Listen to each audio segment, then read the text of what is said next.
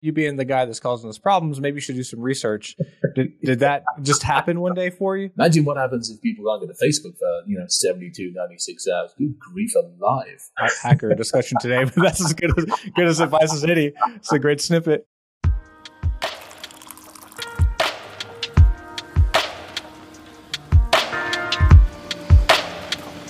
Welcome, everybody. This is Tuesday Morning Grind, episode number 54. Today we have Chris Roberts with us. Chris is a security advisor, hacker, and security researcher. Chris, thanks so much for being here. Yeah, thanks for having me. Much appreciated. Chris, I, I know you from seeing your talks on YouTube, seeing you on other podcasts, some social media stuff. But um, for those who don't know you, how, how did you get into security? What do you do? Give us the background. Oh gosh, uh, it goes back way, way more years. This is normally grey when it's not coloured. Let's face it. So we're going back. I mean, I was 10, 11 years old. I started messing around at the time. It was uh, I had I spent almost a year at boarding school. I didn't last a full year at boarding school. And one of the other kids had a, a Sinclair ZX80 ZX8081, and so that was like that was the first like first foray into these things because I mean up until that point it was like the typewriter and the little key and you press go and it goes and off you go. And the ZX81 was like holy shit, 4K in memory, like a whole 4K. That was it. Operating system, command line, and off you go. So that for a while. Then boarding school, I didn't agree, so I lost my uh, ability to get to that stuff. And then really it was at school. At school, and I came back to the UK and went to school there and uh, started into the gaming scene, like just you know early, early like PC games and the Atari games, and I didn't like losing at them, and so I started figuring out basically what the hell makes a thing run, and it was taking that mentality of. You know, years beforehand, my poor mother comes home and finds me with like fucking toaster and vacuum cleaner and pieces like screwdrivers and shit in my hand, going, "Hey, I figured out what made it work." And it's that same mentality taking the computer systems to pieces and that's what made him run. And then that got into like CDC, that got into the BBS boards and everything else, and you know, off it went from there. Yeah, absolutely. So at certain point, you figured out, um, you know, there's a you can make a career out of this.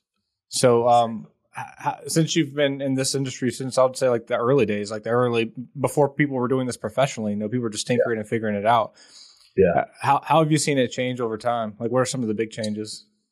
I think the biggest and probably the one that I think a lot of us were afraid of is it went, eh, eh, you know, you think about the hacker mentality, the ability to tinker, the tinkering mentality, the hacker mentality, whatever you want to look at it.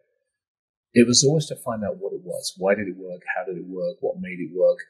You look at the genesis of some of the first like Trojan viruses that we used to write. I mean, they were just for shits and giggles. I remember writing that one of the spinning wheel ones where, you know, your computer screen would all of a sudden go like this into a spinning machine. Your hard drive span up and then it gave everything back. It was like a washing machine. It was just for shits and giggles. And it went from having fun and exploring and ultimately protecting into how do we mint millionaires and billionaires. And I think that has been fundamentally the biggest shakeup is there's so many of us have watched so many in the industry, you know, make gazillions at the expense of actually protecting effectively.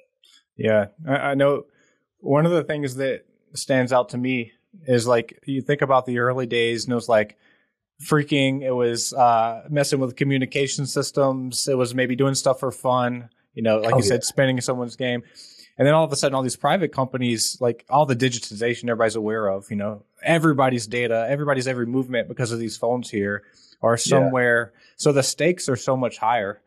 So is that for someone who knows as much as you do, does, does that, are you comforted by the fact that um, we're making good advances when it comes to security and technology, or, or, are you concerned about like how high the stakes are and our lack of security? I think I'm concerned. Uh, the stakes are crazy high, exactly to your point. I mean, there is so much data out there now about everything. I mean, there always used to be, but it was in it was it was written data. It was in a filing cabinet. You know, it was stuck in somebody's drawer or somebody's back room, and that was you know, and only the people in the building, only the people who had access to it could get access to it. the problem is these days, all of your data is available anywhere, almost all of the time. And so if I wanted to come after you, I had to go to the city hall or the city building to request a copy of the birth certificate. I had to go to where you work to get all your files and everything else. Now I can be sitting entirely across the other side of the planet.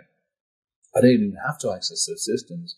I can pay a service to get all the geospatial, anything about you that I obviously possibly want. And I can compete for the service and spend $6 and just do the same damn thing. I mean, it's, in one way, it's wonderful because I mean, it gives us the ability to find people who maybe don't want to be found. But on the other hand, it absolutely has stripped away any vestiges of what we would consider privacy. Do you think you live your life differently like knowing what you know about security and privacy in terms of how you use technology or social media or anything like that? Yeah, I think I do. I know two ways about it. I mean, I, you know, I, I always joke I have a lot of Facebook accounts, but none of them are in my name. You know, my Twitter account, I'm very well aware of what's on it. Same thing with, um, you know, my LinkedIn. My LinkedIn account is probably the, the most infamous on that side of it. So I'm very careful, and I put stuff on there fully aware of what could be and couldn't be used against me. My home network is probably a perfect example. You know, we have defensive systems watching it. We have, you know, gateways watching it. We have VLANs and separations and segmentations. I got deception running in the house for crying out loud.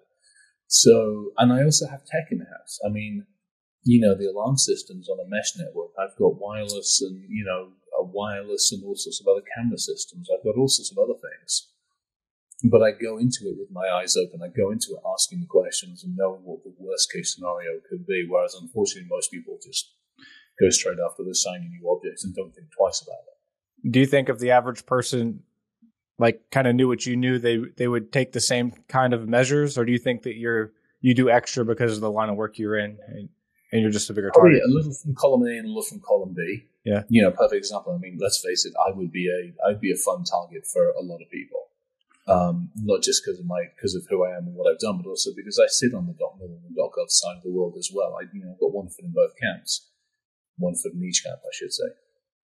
And so to that point, you know, I make it an interesting and fun target for a bunch of different reasons. But I think I would hope, what I would hope, honestly, what I what I want, what I really want out of society, is for them to walk into a big box store and go, "Hey, I like the camera." But do me a favor, tell me about it, please. Tell me where was it made? Um, hey, just do me a favor. Tell me what are the basics? What is the simple stuff? Um, where does my data go? How is that looking after me more effectively? Yeah, for sure. I think I, I have conversations like I have, I have two kids, and mm-hmm. uh, I always think about like their digital footprint even versus mine because you know they already want a phone. My, my daughter's young, already wants yep. phone, wants a tablet, wants to play the little games and everything. Totally, she wants to post pictures on social media, and she doesn't even have social media yet. She just sees others doing it. But like that that kind of curated life, like what kind of individual is that going to create versus someone you know who, who wasn't born and bred in this digital world? I think it's it's still. I mean, the same thing. I got my Morgan turned eighteen a couple of months ago, and I finally put a picture of her and I together on the internet. I haven't done it for a long time. We finally did, it, and I did it with her consent. Um, but up to that point, there's been very few, if any, pictures of her around on the internet. She's mm-hmm. appeared on a couple of podcasts and stuff, wandered into the background. But there's been very little info, and that's because she and I have talked. She's had a phone since she was 10, 11, maybe 12, something like that. Um, but it's, but it's, you know, part of it is because, you know, her parents live in two completely separate directions, let's face it. But part of it has been, I, I talk with her I work with her. She knows what I do for a living, so she knows if I really want to find shit out, I'm going to find it out. But it was a conversation because at some point in time, and you'll find the same thing with your kids, at some point in time, we can't be there to be the barrier. All we yep. can do is help them understand the questions to ask before they post a picture on Snapchat of the half, you know, the half naked picture to send to the boyfriend at the moment. You know, explain the consequences of those actions five years from now. Yep. Explain what data, where, and all this stuff. And, and that's all you can ever really do is go, look, I'm gonna, I'm gonna help you understand the logic, the reasons, the whys, and questions. I'm going to trust you until I can't. And at that point in time, I'll come down like a hammer, but I will give you the opportunity to fail. Yeah, that's great. I didn't expect to get uh, parent great parenting advice in our hacker discussion today, but that's as good as good as advice as any. It's a great snippet. Um, you know, and we're talking about social media. I was thinking about, I was talking to my wife uh, over the weekend actually, because she wasn't caught up on Meta and everything that uh, Facebook's Oh, doing, yeah. and uh, we were talking about like how. Like our little addictions, you know, I was like, yeah, I kind of feel addicted to this thing. Like, you know, I check it. If it's in my pocket, I'll check it, you know, every five minutes and LinkedIn, check it every five minutes. But can you imagine if you like worked in Meta, if you had friends in Meta, plus you had COVID to it where people are kind of working remotely anyway? Yeah. Like, like how addicting that could be, but also like how insecure that could be. The amount of data gathering and, and all the unknowns that comes with living in a virtual space. That'll be pretty incredible. It's going to be it's going to be really, really interesting because I mean, again, you look at the next generation. You go back to my daughter, the same thing. She wants, uh, she I mean, pick a pick a retailer.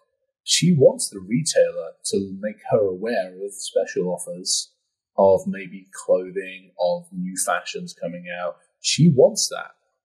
But she draws the line at the fact that, well, the clothing companies realize that she's no longer a size six, maybe she's a size A.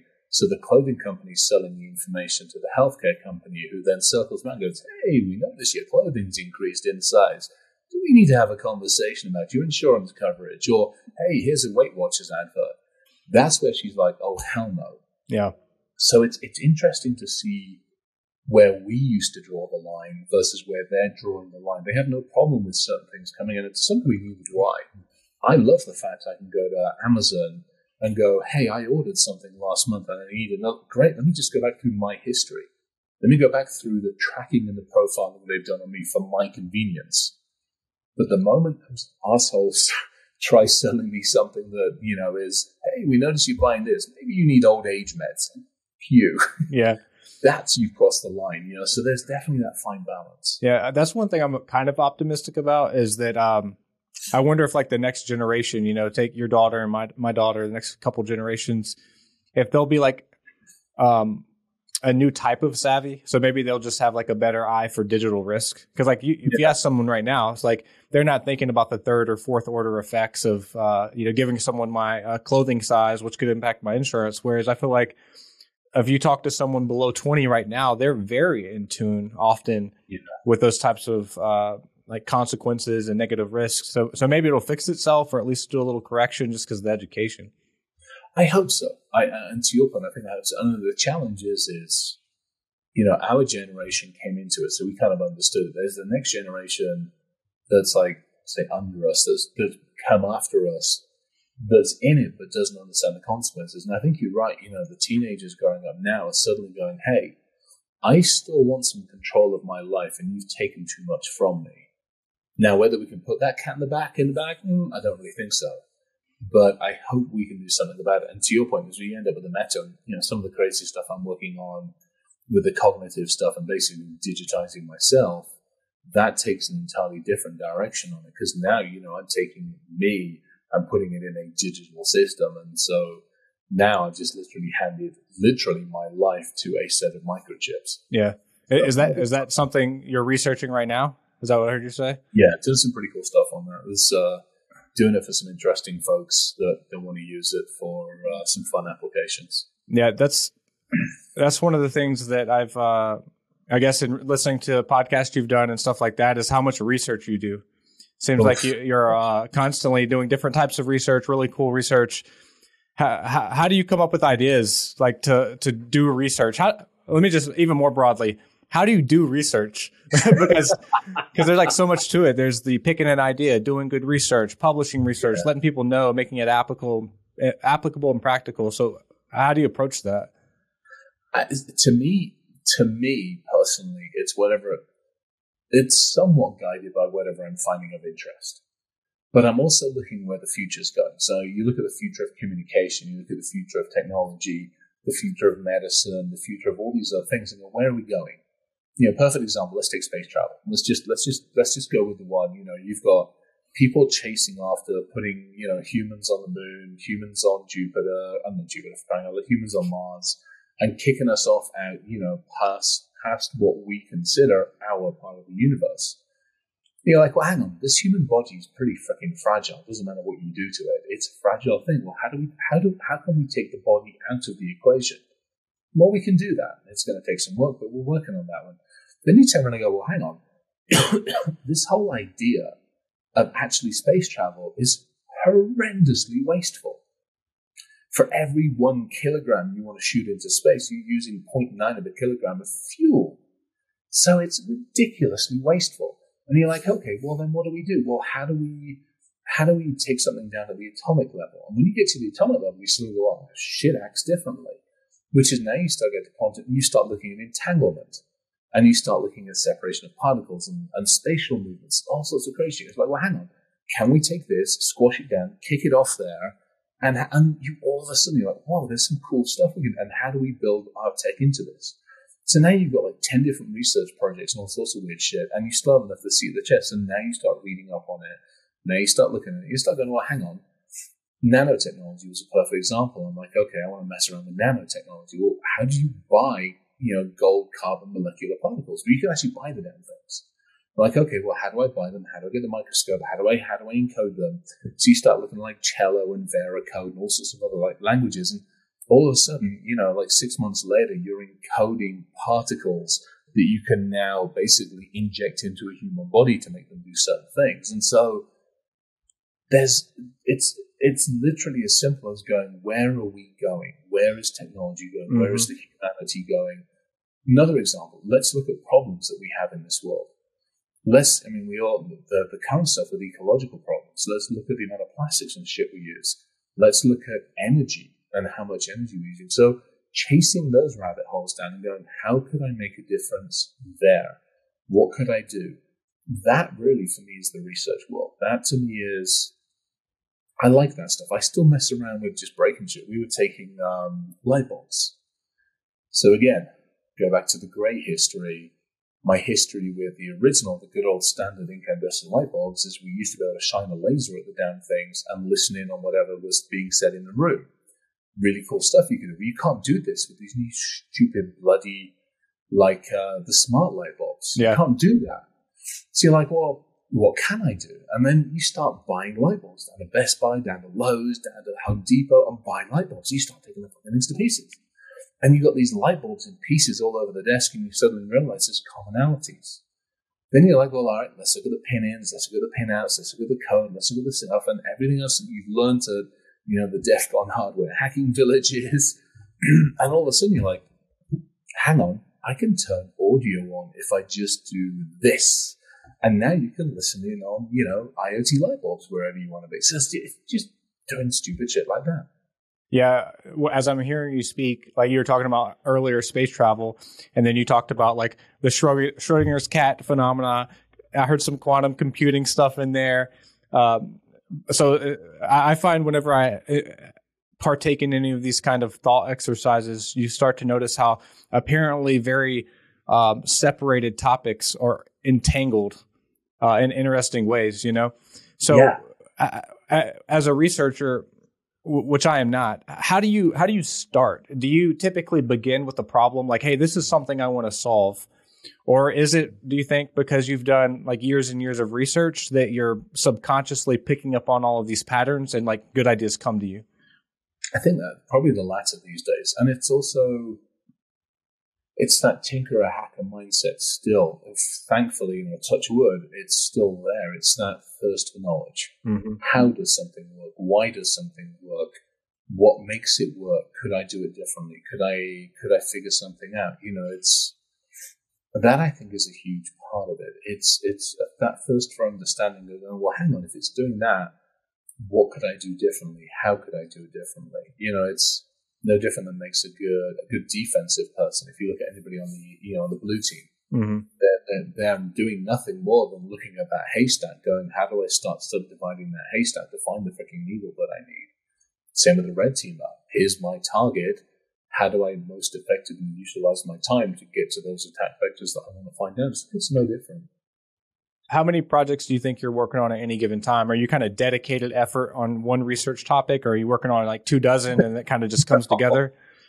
Quite a few. Um, yeah, quite. A, I have actually have a list. Hang on. I have a list, and the list is extensive 1, 2, 3, 4, 5, 6, 7, 8, 9, 10, 11, 12, 13, 15. 15 research projects. And are they. Yeah do you- would you add new if something came in your head now, or are you kind of dedicated Oh, to yeah. those 15? no, totally. Yeah, I, uh, I'm a complete freaking squirrel. I'll find time to do it. God knows when it will be. Because I mean, that's I break my day up mostly organized. When I'm not sick, I break my day up pretty effectively, and so my research time is typically when everybody's gone to bed and the world will settle down a little bit, from like nine, ten o'clock at night until you know two, three, four o'clock in the morning. And that's typically a fairly dedicated. Sometimes I've got calls with like, you know, Israel or Japan or various other places. But more often than not, that time of night is, is pretty dedicated research time. So once you, so you, you, you choose or projects come to you. That's probably a better way to say it. And you, you have a number going There's on. that I'm asked to do. There's a few, like um, some of the communication stuff I'm asked to do. There's some interesting stuff we're doing with with uh, biomechanics and touch sets. So the ability literally to lay hands on technology and take data off of it. So it's all to do with bioengineering and uh, storage of data and all that kind of stupid shit. So Yeah. that's been inbound. They've been asked to do some of that. That's probably about half the project. Oh shit, we got asked on one today. Um, and that's a, that's an inbound. So probably about 50% inbound, 50% squirrel moments, middle of the night stuff. Is this just because you've earned a, a, a reputation in the industry as a, as a team or a person that can be creative when it comes to hard problems? Is that I think where so, these come up? yeah. That's, yeah, that's probably a big part of it. You know, it's exactly to that point. It's, I also have, you know, it's, it's, to your point, it's the reputation. You know, for good or for bad, I'm, I'm the one that's, you know, I'm, I am the one that stood up and said, Hey, I, I couldn't buy a Patriot missile because you wouldn't let me use an Amex to do that. So I figured out how to take one over. Is that okay? um, yep. How, you know, shit like that. When you do stuff like that, they tend to like go, huh, okay, one, you're a pain in the ass. Secondly, don't you dare tell everybody else how to do it. And thirdly, we know how to call when we need stupid shit done. Yes. Um, at what point in your career did you become? Did you switch from being a nuisance to being a res- researcher? And I mean that in the most uh, complimentary way, because I imagine when you're researching hard shit, you know, people are just like you said. I can take over a Patriot missile, and they're like, "Well, instead of uh, you being the guy that's causing us problems, maybe you should do some research." Did, did that just happen one day for you? Um, oh, that's an interesting one. Yeah, uh, you know, that's tough because I'm still, I mean, shit, I mean, you go back in my history, I mean, I was first officially a nuisance when my father had me arrested. I was, you know, 14, 15 years old. And at that point, all they did was just take away all the computers because they didn't know what the hell to do with me. Um, I got yelled at when I came out of uh, active service. Um, and then it went from being a nuisance to you got options. You either continue to be a nuisance, at which point we're going to shut you down, or you can come hang out with us. But even hanging out with us, I mean, even since I got over to this country, I've still managed to, to, to annoy the living snot out of the feds on a regular basis. But thankfully, I've got cover fire from some other folks. But um, I think I still try to, I try to tread. I still want to be a nuisance to some degree because if you're a nice researcher, sometimes you either get shut down with NDAs, people don't necessarily want to listen, they, you know, they think there's a cry wolf going on or whatever else. But if you stand up and go, all right, assholes, you're not listening to me, I'm just going to drop it right here exactly what can be done with trains. Perfect example. Here's how to derail a train wherever you feel like doing it. Here's how to turn the ship over. At that point, they're like, oh, bastard, you're a pain in the ass, but we actually have to do something about it which is all we really want. I, I don't want people dying because we are we just don't care to fix the problems. That's there's something special about uh, we at risk3sixty we call it taking the message to Garcia, and there's like something special about the people who ask for forgiveness rather than permission, but once they get there, you, you just can't deny it. You're like, well, Yeah. you did it. I probably would have put bureaucracy in place to prevent you from doing that, but now I have to take some action. So there's like a special place for that, I think.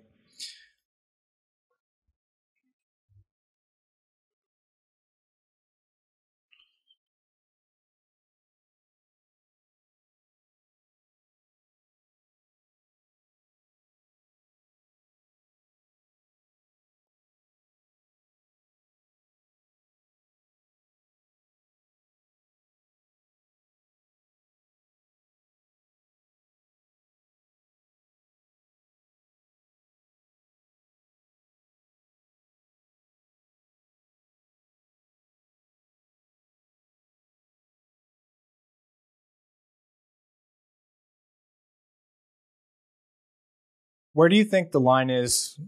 Like one of the things I think about when I think about uh, security research is like there's a special art when it comes to disclosure. And like when you're dealing with life and death, like it sounds like you are in some of those cases, like you have to responsibly disclose. But if but if people won't do, if they won't take action after you Yeah. responsibly disclose, disclose, that's kind of I could see I could see the line of logic where maybe you have to escalate from there to get get attention. But how do you where do you come down when it comes to disclosure of like stuff that you find in research? It's tough. It's stupid tough for a bunch of reasons. I mean, you hit a couple of them definitely. Um, I will never sit down outside of a closed door inside of a SCIF and explain exactly how to take a Patriot, a ship, a sub, or any of that kind of stuff. I will not do that. Um, I will insinuate and I will talk about how to do it, but behind closed doors is where the demo and the stuff happens. That's just how it is. Um, and hopefully, by talking to press and meeting other people, awareness comes out like, oh, this shit can happen. You go do your own research and figure out if you can do it. Good luck. I hope you can. And hopefully, by the time you figure it out, we fix the stupid things. Now, the flip on that one is an interesting one when you start looking at exploits. Mm-hmm. So this is where it gets really, really, really tough because, perfect example, you know, you take a look at these phones, you know, iPhones. If I find an exploit on this iPhone, several things can happen. One, I can go to Apple and say, hey, I can do stupid shit on your iPhone. And they go, hopefully, more often than not, decent responsible, but they go, thank you for telling us. Validate, validate, validate, trust, pay you money. Great, fix it. Or I can go on the dark side of the market and go, hey, I found an exploit and make 10x, 100x that amount of money. Or I can go to an agency and go, hey, you can now use this exploit to keep an eye on folks that want to do harm to others. You Yep. have to hope that that's what they're going to do with it and they aren't going to use it to spy on people they shouldn't be spying on. But you never know. I can't hand an exploit over and go, I'm sorry, you can only use it to go spy on the bad people because I'm not at liberty to know exactly who every single bad person is out there. And that's where it gets tough because do you hand it out to Apple and fix everybody? Do you hand it to an agency and hope that you are preventing certain people from dying? Or do you make bank and in my case pay off a fairly vindictive ex significant other and then, you know, carry on my merry way? It's uh that is a nasty that is a nasty dilemma unfortunately. And ethics plays and morals plays Yeah, it's, it, it's oh yeah, and it, and it's hard. To, it's easy, I think, from where we're sitting in a fairly wealthy nation and a comfortable house to say that you Mhm. should be ethical and and report that. But if you're hungry and you're in a you know India, uh, Western Europe or Eastern, uh, you know, um, a- Yeah. a third world country, and you find this stuff, it's extremely attractive to go get a million dollar uh, payday instead of responsibly disclosing because you have a hungry family at home, maybe or some some, you some dire situation. Family. You've got the village taken care of. You're the hero of the area. You've saved the economy of the village. And now you've potentially got decent resources to go find another half a dozen. I mean, that's business hmm at that point. And, you know, next, next you know, there's a certain three letter company out of a certain country knocks on your door and goes, Hey, can we put those tools into our program and we'll cut you in for, you know, 10%? and you get immunity. Uh, Yeah. along, along the way. Ish. Yeah, or, you're uh, I'll co- they'll Godfather you. You know, I'll come to you yeah, for a favor. Yeah, and I mean, so that's and it's tough because you're right. I mean, we're sitting here. I'm like, okay, you know, we've got contracts, we've got projects we're working on, and I'm like sitting there going, yeah, we're in pretty good shape for the next, you know, six months that we know of, like runway or whatever. Yep. So no, it's a tough one. It's it's uh, Uh, an easy one. another phenomena that uh, I've realized is there's like an asymmetry between like what it takes to investigate these issues and protect yourself against them versus what it takes to exploit them. So it could be a million dollars. You know, it, it costs me nothing to exploit it to run ransomware, like next to nothing. and, I, and it could be a million dollar payday, but it costs me a million dollars for the what if. And to me, there's just there's such a value asymmetry in what it costs to protect yourself versus what it costs to exploit. I, I don't know how economically this is going to work itself out. I it, it's I gave a talk uh, up in Wisconsin uh, at a federal event, and um, I basically I was I was kind of blunt and I wasn't very nice about it because I turned and said we have built an entire industry on ticking a box. We literally have built an entire trifecta. We've built the mob. You might not like being called it. We've built the mob. We're a protection racketeering organization now because you need to put a tick in the box. Whether you like it or not to do business, you've got to put a tick in the box. Yep. That depends on what you need to do. You need to put lots of ticks in the box. And now we've got special people that will give you those ticks in the boxes, no need for use special software. And it just keeps on going. And when you look at it that way, you're like, this is not good. Unfortunately, we kind of got to tear the house down a fair amount. It should be, you know, every man, woman, beast, child has come up with their own set of freaking frameworks. Everybody loves to come up with their own set of controls and standards. I'm like, no, quit that shit, consolidate the hell out of it, get one simple set of ticks in the boxes. And by the way, explain to the customer ticking box does not equal secure. Yeah, so got to do a lot more ass than that. So we as an industry have got a shit ton more to do. It is not pretty. Do you think we have to like take down the internet and rebuild it?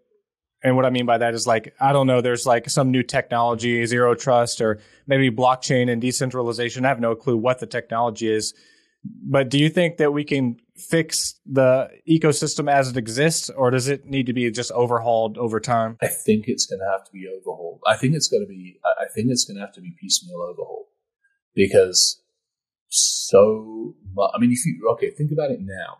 You go back twenty years, 20, 25 years. If we had turned off the internet, it would have sucked, but we would have carried on going. I mean, you do something akin to that now. Uh, I mean, that's that's humanity's. It ain't going to be pretty. You think you had problems when you didn't have toilet paper.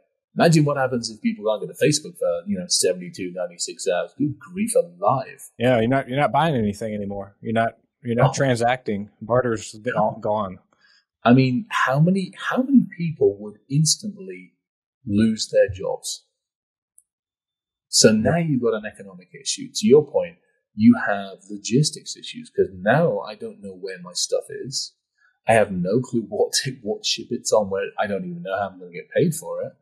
So now, from an economic impact, from a company impact, from a human impact, from a healthcare impact, I mean, it it was not pretty. I think honestly, what we have to do is say there and go, okay, you know, we, we've talked about it, the critical infrastructure. What do we need to do to carry on from a societal standpoint now? When we figure that out, now let's take a step back and go, how do we make that to be more effective? How do we actually build it with a level of redundancy, with the controls in place? Now let's build on top of that. Look at the financial markets, look at the healthcare market, look at the retail markets, look at, you know, all the other areas that are around that and actually take one model, not your model and my model, because I don't want to, I don't want to do the same model you're doing because it's got your name on it. I want my model with my name on it we need to get rid of that shit. The, the dick waving's got to go away. It needs to be one freaking model you and I agree on. Now let us together integrate it, implement it, cooperate, collaborate, and do it properly. Last topic, Chris. Um, we talked earlier, in, and we always like to recommend books and resources to folks, especially like thought leaders like yourself that's influenced you. And then you mentioned that you had like a list of 29 books or something like that that you recommend all the time to folks. Yeah. Uh, can you talk about those? Like, what are some books or resources that's like really influenced the way that you think and you find a lot of value in? I think so. For me, I, especially in this day and age, um, I I have always been a little gruff and a little rough around the edges, shall we say? Um, however, over the years, I've mellowed to some degree. I've also learned how to more effectively communicate. And some of that I will lay right at the feet of an amazing friend, Catherine Ellerman. She's uh, up in uh, up in Buffalo, at the university up in that neck of the woods. And she challenged me years ago. She was like, "Hey, you're better than this." I'm like, "Oh, I don't want to be better than this," but I knew I was. And she challenged me. I'm like, "All right, I'll I'll succeed and I'll be nicer." And so I sat down. I'm like, all right, need to be effective communication, collaboration. So a couple of the books in like the verbal judo from Thompson is a perfect example of how to go into situations, especially with us. We're security people. We're typically going into adversarial situations. How do we de-escalate it? How do we get more cooperation and collaboration? So the verbal judo one is a perfect example of one. You start taking a look at even some of the simple stuff from like White and Clark, uh, Blue Team Field Manual, Red Team Field Manual there's even simple stuff like the bash reference, Python reference, but The Book of Five Rings is another one of those books that you read to understand how humans work. You know, good to great, having built numerous businesses and worked in numerous businesses and dealt with humans. You walk into a managerial situation or anything along those lines, you need to understand that you need the right people in the right places doing the right things happily. And then guess what? Shit actually works. And you got all these other ones. Same thing with like, uh, to me, honestly, the other ones, and I think this goes into this tinkering thing and everything else, which is the late Sir Terry Pratchett. You know, we, a lot of us grew up on Douglas Adams. Um, a lot of us grew up on you know the Terry Pratchett, late Sir Terry Pratchett's books and stuff like that. You know, Tom Holt, uh, Rankin, all of those types of books that kind of take humanity and take life, put it through the ringer, put some humor with it, and then position it in a way that makes us think a little bit. And so anything along those lines, I think that makes you think are actually fantastic books. How many books do you think you read a year on average? Yeah. Uh, I've got half of the four or five on the go at the moment. Um, 100, 150, wow. probably something like that. Yeah. Yeah. At least I, I love, I, and a lot of them are in electronic format. I, I used to be, and I still am to some degree. I have Pratchett being a perfect example, and actually um, Feynman's lectures. So, you know, I have those in English, I have those in American, I have them on digital format, I have some of them in audio form. Yeah, it's not good. I'm, I'm a packer out when it comes to that stuff. That's and awesome. I got signed versions of the bunch as well. That's awesome. Yeah, I'm, I'm like a uh, probably like a 50 to 75 book a year person, but I don't listen to books uh, like on audio, Audible or anything like that. Like I hear some people do. I'm gonna start doing that because I hear a lot of people do that. I listen to podcasts and stuff instead, but that's incredible. Yeah, I do the books. And actually, what got me started was years and years ago. I lived in Ohio and I used to drive to Chicago for work. Yeah. And I started off, I, I got Lord of the Rings and the entire Tolkien series on CD at the time. And I would just put those in. And that, you know, it's a three, four, was it? Three, it was a five, six hour, whatever the hell it was that that drive you just ignored it. I still went for it. And I did it. I was driving down to to uh, Arizona the other week, chucked a couple of books on that way, and just it's a was it 12, 13 hour drive or something like that. And it's just nice. Music sometimes, just a fun book as long as it's narrated by somebody who's actually eloquent. It, it's a good thing. Yeah, and it's amazing when you start. Uh, I went through a, series a while back where I was reading a series on the American founding fathers for some reason. I just thought like Franklin and Benj- and uh, some of those guys were just interesting, and uh, but I was starting the business uh, risk3sixty around that same time, and it's just interesting how like these historical books and a couple tech books I was reading, and you were mentioning how like all this stuff comes together in a confluence randomly and like all these yeah. little tidbits were coming together as I was building the business, and I was like, they're all saying the same thing, but they're wildly different topics. So like you just never know where those insights will come from. So you just kind of constantly yeah. be consuming. But awesome, Chris. Thank you so much. This has been an excellent conversation. Thanks for all the research you do and, and sharing the good word around the internet. So uh, thanks so much, Chris, and uh, thanks for being here. It. Yep. Thanks for having me. Much, much, much appreciated.